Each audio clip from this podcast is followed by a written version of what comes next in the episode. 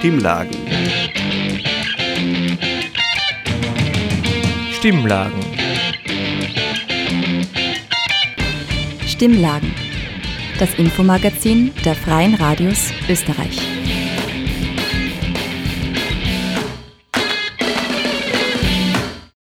Hallo und herzlich willkommen bei den Stimmlagen, dieses Mal aus der Redaktion des Freien Radios Salzkammergut, sagt Jörg Stöger. Gewalt gegen Frauen und Femizide sowie der Vertrauensverlust in Medien, das sind unsere Themen. Wir bringen ein Gespräch mit der Profiljournalistin und Autorin Christa Zöchling über die Ursachen und Auswirkungen des Vertrauensverlusts in Medien und Presse und ihre persönlichen Erfahrungen damit, das im zweiten Teil der Sendung. Zuvor hat Ida Würer mit Maria Rösselhummer, der Geschäftsführerin des Vereins Autonome österreichische Frauenhäuser, über das Problemfeld männliche Gewalt gegen Frauen gesprochen und sie gleich zu Beginn gefragt, ob die Gewalt, etwa Frauenmorde oder Mordversuche in den letzten Jahren zugenommen haben. Die Zahl der Femizide nimmt nicht ab. Und die schwere Gewalt nimmt nicht ab. Und vor allem viele Frauen leben in Hochrisikosituationen. Also das Gewalt an Frauen ist so ein alarmierend hohes Thema, ein großes Problem in unserer Gesellschaft. Und die Ursachen sie liegen natürlich, hm, da gibt es viele Aspekte, warum bei uns in Österreich Gewalt so zunimmt oder beziehungsweise so groß ist. Wir sind ein kleines Land, wir haben zwar gute Gesetze, wir haben viele Maßnahmen, wir haben eine flächendeckende Infrastruktur, ne? also in ganz Österreich gibt es Frauenhäuser, gibt es Gewaltschutzzentren, gibt es äh, Beratungsstellen und auch die Frauenhelpline. Also grundsätzlich haben wir eine gute Infrastruktur und trotzdem nimmt Gewalt nicht ab sondern eben zu. Und das hat einerseits damit zu tun, dass wir in Österreich noch immer so weit entfernt sind von einer echten Gleichstellung zwischen Männern und Frauen. Frauen äh, sind nach wie vor überall diskriminiert, benachteiligt im Arbeitsleben, äh, in, in, in äh, der Vereinbarkeit Familie und Beruf und verdienen auch wesentlich weniger und äh, das zieht sich dann auch durch bis ins hohe Alter. Also sehr viele Frauen äh, sind, schlittern dann auch in die Armut, weil sie so wenig verdienen und äh, diese Ungleichheit, diese Chancenungleichheit, diese Diskriminierung führt dann auch oft zu Gewalt, zu Abhängigkeiten vom Partner. Und das ist ein strukturelles Problem, ist ein riesengroßes Problem. Dann kommt aber auch noch dazu, dass wir es in Österreich mit einer sehr großen, tiefsitzenden Frauenverachtung zu tun haben. Der Hass an Frauen ist enorm groß. Also Frauen werden permanent erniedrigt, permanent gering geschätzt und sie werden oft behandelt wie Menschen zweiter Klasse. Das hängt natürlich mit dem patriarchalen Muster zusammen, mit dieser Denkweise, äh, dass eben Frauen weniger wert sind, dass man mit Frauen eben tun kann, was man will. Sie sind ja eh nur Frauen, also diese Geringschätzung von Frauen ist sehr spürbar. Und dann auch gekoppelt mit diesem toxischen Verhalten von Männern, die oft eben ihre Macht ausüben, Machtmissbrauch betreiben, Frauen kontrollieren, glauben, Frauen sind ihr Besitz und das führt eben auch zu dieser massiven Gewalt. Also ein besonderes Phänomen in Österreich ist, dass Frauen so vielfach zur Verantwortung gezogen werden, dass diese Frauenverachtung auch so spürbar ist. Frauen wird, wird einfach immer die Schuld zugeschoben für ihr Verhalten, egal was Frauen tun, sie machen immer alles falsch. Es wird ihnen nahegelegt, sie sollen alles anders machen. Ne? Wenn zum Beispiel Frauen sich zu früh von, von einem Partner trennen, dann ist es auch falsch. Wenn sie sich zu spät von einem gewalttätigen Partner trennen, dann ist es auch nicht richtig. Dann heißt, hätten sie sich doch früher schon getrennt, dann wäre das alles nicht passiert. Und wenn Frauen vergewaltigt werden, dann heißt auch, na ja, selber schuld, hätten sie sich halt anders verhalten, wären sie in der Nacht nicht so spät unterwegs gewesen. Also immer diese Schuldzuweisung den Frauen, äh, das ist äh, sehr gravierend und im, Vergleich dazu werden die Täter eigentlich kaum zur Verantwortung gezogen. Also Täter werden außen vor gelassen, es wird immer wieder geschwiegen über, über die Gewaltausübenden und das führt eben auch dazu, dass Gewalt so verharmlost wird und dass es so akzeptiert wird. Es ist so normal in unserer Gesellschaft und es gibt kaum Konsequenzen. Und haben Sie das Gefühl, dass sie das noch einmal verstärkt hat durch das, dass Frauen mittlerweile hergehen und dann schon ein bisschen selbstbestimmter sind und vielleicht mehr arbeiten wollen und unabhängiger werden? Ja, natürlich, die Frauen sind mittlerweile auch schon viel selbstbewusster, emanzipierter und viele versuchen äh, sozusagen ihr eigenständiges Leben zu leben und versuchen auch äh, beruflich sich abzusichern und äh, ja, da hat sich sicher sehr, sehr viel geändert, aber diese Emanzipation von Frauen, das wird ja auch oft als Bedrohung gesehen von den Männern. Ne? Also selbstbestimmte Frauen, ähm, starke Frauen, das wird ja gar nicht so mh, hm, geachtet. Ne? Also eher und wenn eine Frau dann sagt, sie ist Feministin, sie ist em emanzipiert, das ist ja zum Teil auch eine Bedrohung für die Männer. Hm? Und das ist dann ein Riesenproblem. Haben Sie das Gefühl, in anderen Ländern wird besser damit umgegangen? Es gibt zum Beispiel zum Beispiel Spanien, hm, das muss man einfach als Vorbildland sehen, die haben so Bewusstseinskampagnen, staatliche Kampagnen, wo der Staat sehr viel investiert, dass sich die Einstellung und die Werte in der Gesellschaft ändern. Also da gibt es Kampagnen, die äh, wirklich äh, aufrufen und Männer auch adressieren und sie zur Verantwortung ziehen und äh, die Schuld wirklich bei den Gewaltausübenden suchen. Bei uns gibt es das eigentlich gar nicht. Wir haben auch kaum staatlich geförderte Kampagnen. Es gibt zwar jetzt seit kurzem, das muss man schon lobend erwähnen, das Sozialministerium hat vor kurzem eine Kampagne gestartet, die heißt Mann spricht's an.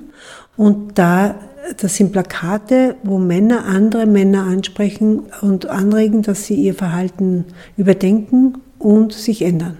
Solche Kampagnen wären wichtig. Das, davon bräuchte man natürlich viel, viel mehr. Und mh, mm, zum Beispiel auch bei den K.O.-Tropfen zum Beispiel. Wir haben ja auch in letzter Zeit immer mehr so Kampagnen, wo es um die K.O.-Tropfen geht. Und da ist es auch so, dass immer die Frauen angesprochen werden. Ne? Die Frauen sollen sich schützen, die Frauen sollen ähm, das Getränk mitnehmen auf die Toilette, dass nichts passiert. Also, und statt die Männer anzusprechen und zu sagen, K.O.-Tropfen sind strafbar, ja, ist ein Delikt, das darf man nicht machen, das wird überhaupt nicht gesagt. Es wird eben immer auch bei den Kampagnen eher auf die Frauen fokussiert und weniger auf die Männer. Und dann braucht es ein Umdenken in unserer Gesellschaft. Und wie wichtig ist die politische Unabhängigkeit gerade in dem Bereich von Frauenberatungsstellen und die kleinteilige Vernetzung direkt vor Ort für die Beratungsstellen? Sehr, sehr wichtig. Also das Thema ist ja grundsätzlich, Gewalt an Frauen ist ein hochpolitisches Thema, aber wir sind parteipolitisch unabhängig. Also bei uns zum Beispiel der Name autonom bezeichnet ja diese Unabhängigkeit, dass wir eben keiner Partei angehören, dass wir überparteilich arbeiten und damit können wir auch kritisch sein und Dinge auch hinterfragen und immer wieder aufmerksam machen, äh, was schief läuft in unserer Gesellschaft und vor allem, dass wir auch äh, die Stimme erheben für viele Frauen hm? und immer wieder auch die Maßnahmen, die gesetzt werden, dass wir die hinterfragen immer im Sinne des Opferschutzes. Stärken wir da die Opfer oder schwächen wir die Opfer und die Betroffenen mit diesen Maßnahmen? Es ist sehr, sehr wichtig und es ist auch äh, wichtig, auch wenn wir staatliche Unterstützung bekommen. Ne? Wir werden finanziert von den Ministerien, von Fördergebern. Trotzdem müssen wir diese Unabhängigkeit bewahren, weil sonst kann es sein, dass uns der Mund verboten wird, dass wir nicht mehr reden können. Und äh, es brauchen einfach die Frauen sehr viel Stärkung und auch das Gefühl, sie sind nicht alleine. Kann man vielleicht in der Beratung manchmal schon gewisse Vorstufen sehen, das wird jetzt da gefährlich und kriegt man schon ein bisschen das Gefühl, das könnte zu einem Femizid hingehen oder wie kann man, kann man da schon ein bisschen eingreifen teilweise? Natürlich, die äh, Beraterinnen sind ja sehr gut geschult. Äh, sie können auch diese Warnzeichen erkennen. Na, wenn eine Frau erzählt, dass sie von Gewalt betroffen ist oder dass der Mann in letzter Zeit immer heftiger geworden ist, immer aggressiver geworden ist, dann kann man eben auch hinterfragen oder immer wieder nachfragen, sind die Intervalle größer geworden oder auf, welche, auf welches Verhalten reagieren sie besonders heftig? Kommt auch eine Drohung dazu, ne, wenn, sie, wenn die Männer auch dann Drohungen aussprechen, so gefährliche Drohungen, ne, dann sind das schon so Aussagen, die gefährlich sein können. Und wir können natürlich dann noch hinterfragen oder sie auch fragen, äh, hat das zugenommen? Ne? In, oder, oder gibt es vielleicht auch noch Schusswaffen im Haus? Oder hat er vielleicht auch schon einmal mit einem Messer gedroht? Und das sind so Fragen, immer dann, wenn wir spüren, da könnte es ähm, gefährlicher sein oder da steckt mehr dahinter, dann werden wir sie natürlich auch darauf aufmerksam machen. Und haben Sie das Gefühl, allgemein das Thema wird ernst genommen? Gewalt an Frauen? Ja. Und Femizide? Nein. Weil wenn es wirklich ernst genommen werden würde, dann hätten wir wahrscheinlich kein so großes Ausmaß.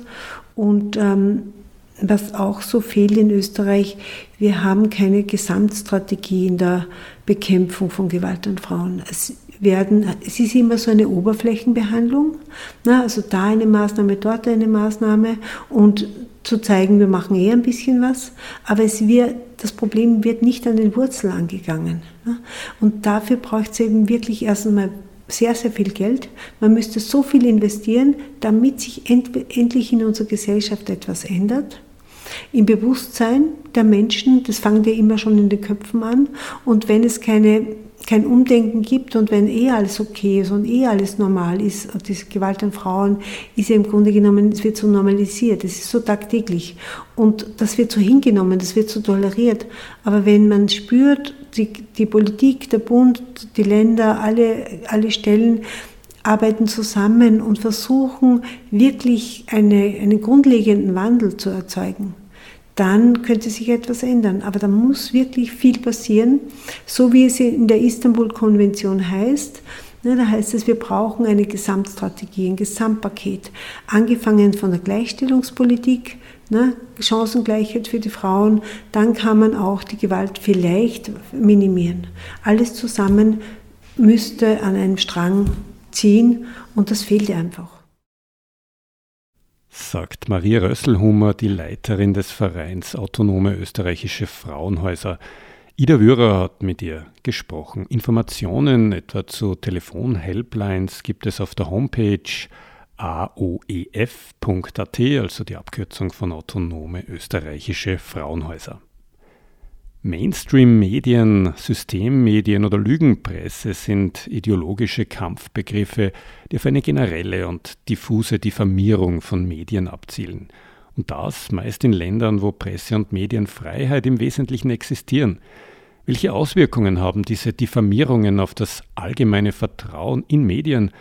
Anlässlich einer Tagung zum Thema Demokratie und Wissenschaftsvertrauen habe ich dazu mit der Profiljournalistin und Autorin Christa Zöchling gesprochen, welche persönlichen Erfahrungen sie mit diesem Vertrauensverlust gemacht hat und wie sie generell die Situation der Medien in Österreich im Hinblick auf ihre öffentliche Wahrnehmung beurteilt. Wenn wir über Vertrauensverlust in Wissenschaft und Demokratie reden, dann betrifft es auch äh, einen Vertrauensverlust in Medien, in Journalismus. Wie sind denn Ihre persönlichen Erfahrungen in Ihrer journalistischen Arbeit äh, mit dem Thema Vertrauensverlust äh, in den Journalismus? Nun ja, also wir kennen das Ranking des Vertrauensverlusts. An letzter Stelle stehen, glaube ich, die Politiker und an vorletzter die Journalisten und Journalistinnen.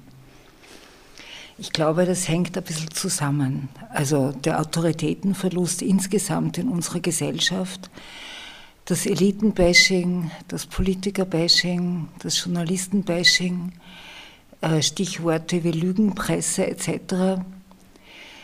Diesen äh, Beschimpfungen begegnet man, wenn man auf Anti-Corona-Demonstrationen als Journalistin sich umtreibt, sie beobachtet, versucht mit Menschen zu sprechen. Ich höre sehr oft den Vorwurf, ihr, ihr schreibt doch nur, was man euch anschafft oder äh, es kann doch keiner mehr die Meinung äußern in unserem Land und auch die Journalisten können das nicht oder sie wollen es nicht. Das ist sehr weit verbreitet und das ist so seit, ich würde sagen, seit fünf, sechs Jahren höre ich das. Das war früher nicht der Fall.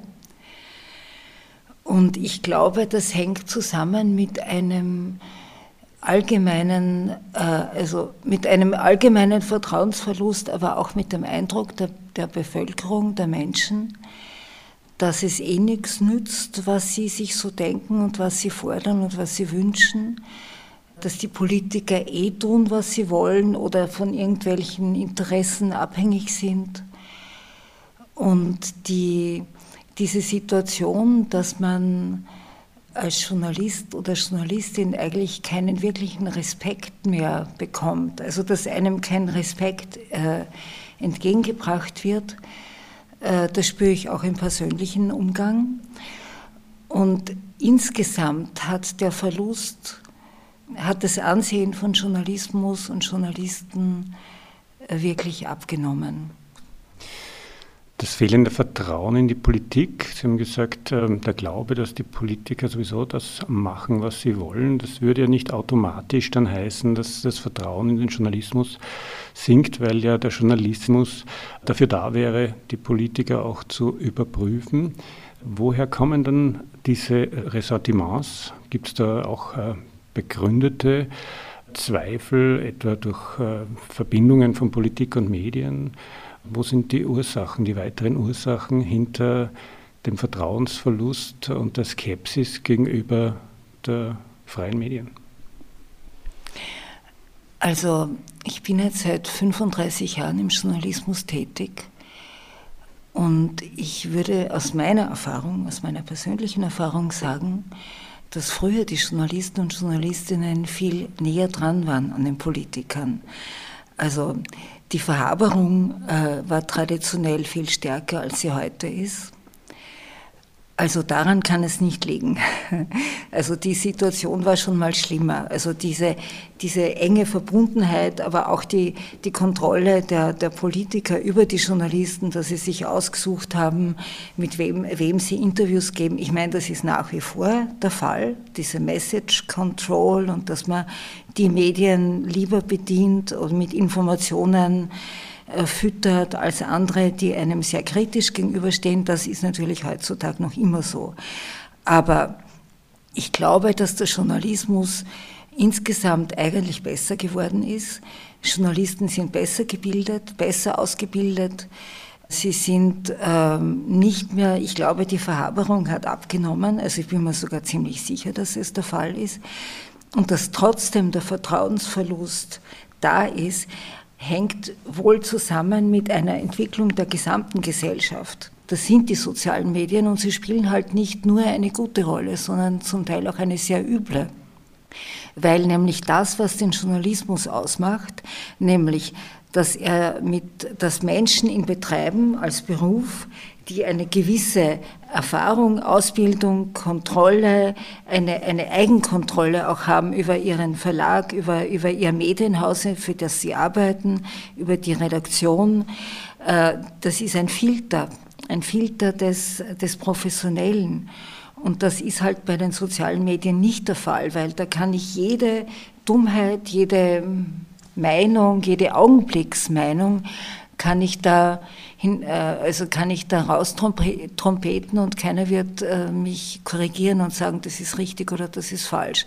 Und dann kommt natürlich dazu, dass es eine Fülle von Plattformen gibt, die eine totale, eine wirkliche, eine, eine Agenda haben, die oft nicht so leicht bemerkbar ist, aber die halt getrieben sind von was weiß ich, von finanziert, vielleicht von sehr konservativen, zum Teil von rechten oder rechtsradikalen Vereinen, Thinktanks, äh, Geldgebern etc.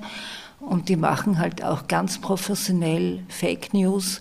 Es gibt die Trollfabriken, wir kennen das, also die, die dann, äh, also wo, wo man dann, wenn man ins Internet geht, den Eindruck hat, da stehen Hunderttausende dahinter. In Wirklichkeit sind es gesteuerte Meldungen, äh, sogenannte News, also Fake News, falsche Informationen. Mit dem haben wir zu tun. Und das läuft aber alles unter Öffentlichkeit. Also da, da, wird oft gar nicht mehr unterschieden, sind das professionelle Medien oder sind das solche Trollfabriken. Systemmedien oder Lügenpresse sind ja historisch belastete Begriffe auch. Sie haben sich auch eingehend mit äh, Rechtspopulismus beschäftigt, haben eine Biografie auch über Jörg Haider geschrieben. Äh, welche Rolle spielt denn die Kommunikationsstrategie und die Kommunikationsstrategien der Rechtspopulisten in diesem Umfeld?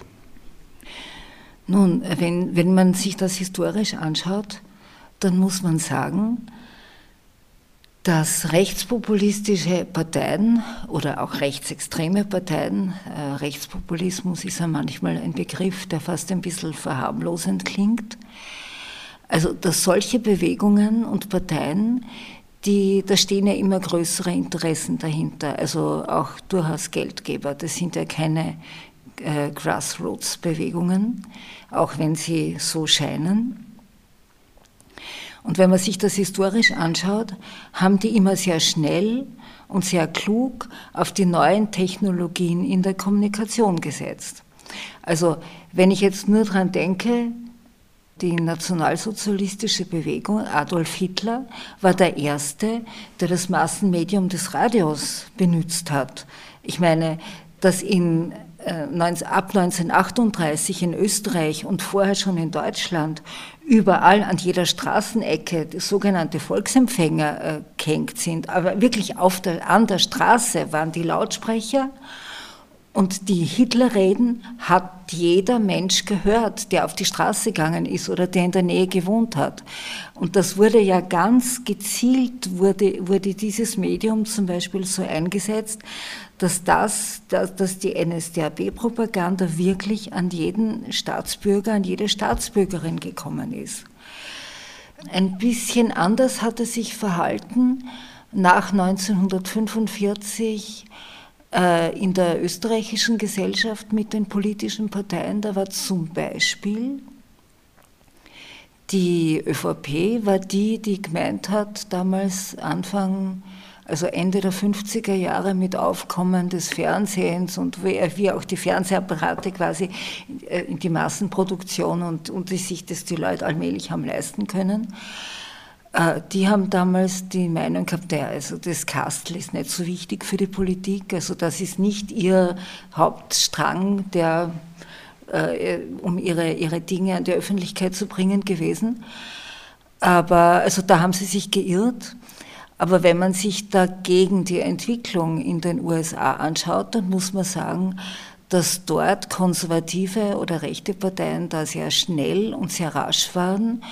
Und auch die, die große Medienkonzerne aufgekauft haben, das waren jetzt nicht unbedingt die fortschrittlichen Linken oder Bürgerbewegungsinitiativen, das war jemand wie Murdoch. Ja? Also ich meine, dass, also irgendwie sind diese Parteien und die Interessen, die hinter ihnen stehen, oft da viel wiffer als die anderen in der Nützung der neuen Technologien.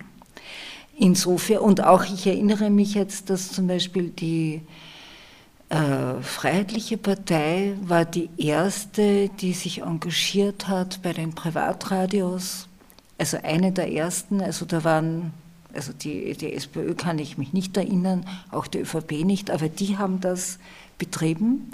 Also die, wie, wie die Frequenzen quasi liberalisiert worden sind und wo jeder dann irgendwie ein Privatradio hat gründen können. Aber auch mit den Plattformen, mit den Internetplattformen waren die schneller als alle anderen, also die Freiheitlichen Partei, die, wenn ich nur denke an das Unsensuriert.at, die die waren sehr fix, die waren sehr schnell, die haben auch dann Wochenblick etc. etc. gegründet.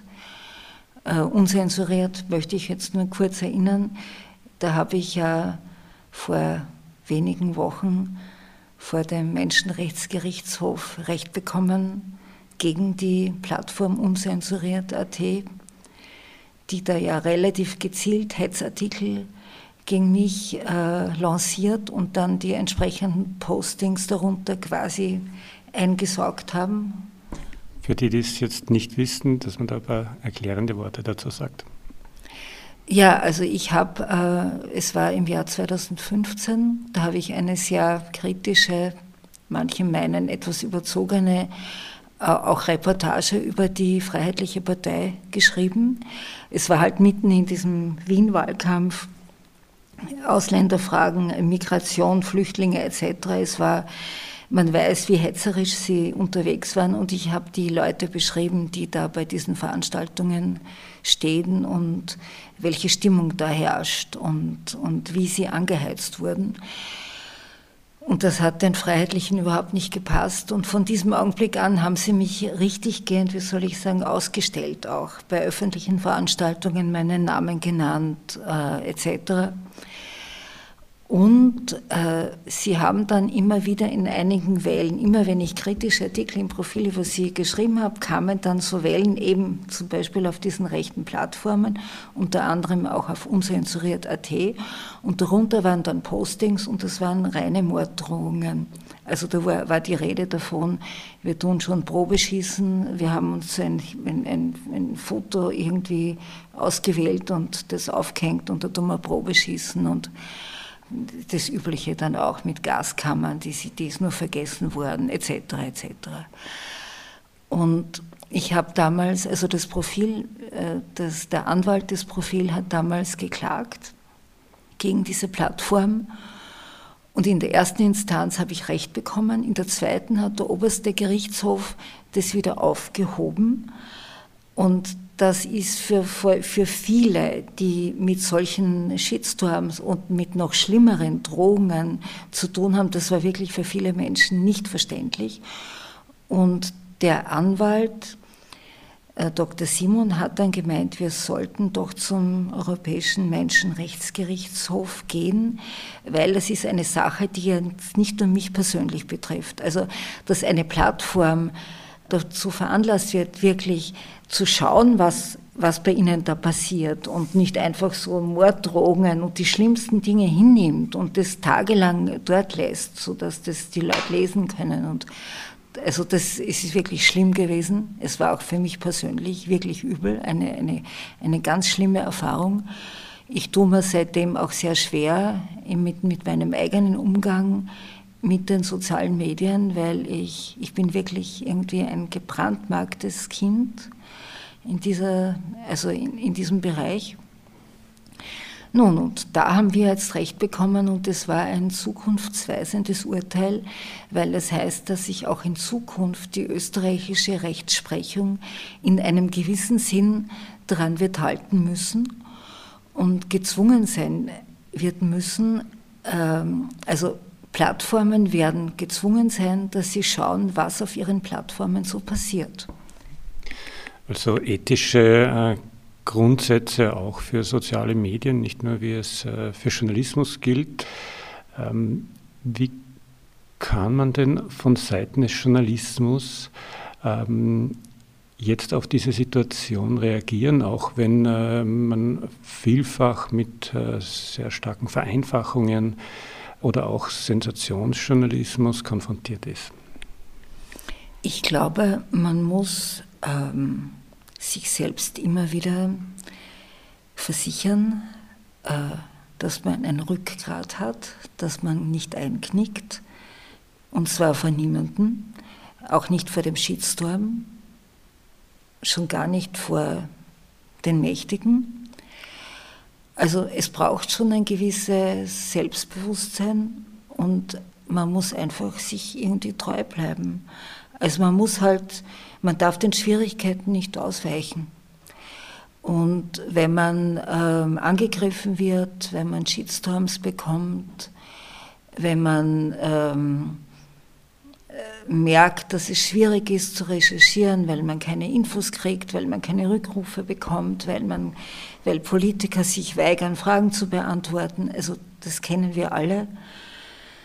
Äh, das ist schwierig, aber das muss man aushalten und man muss dranbleiben.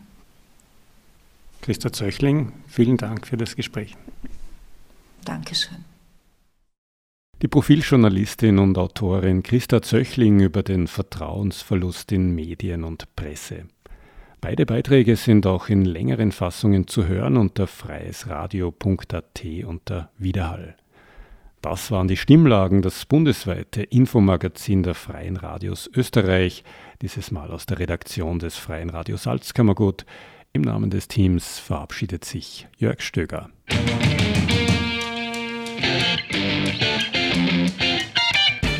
Sie hörten das Magazin Stimmlagen. Das Infomagazin der Freien Radios Österreich.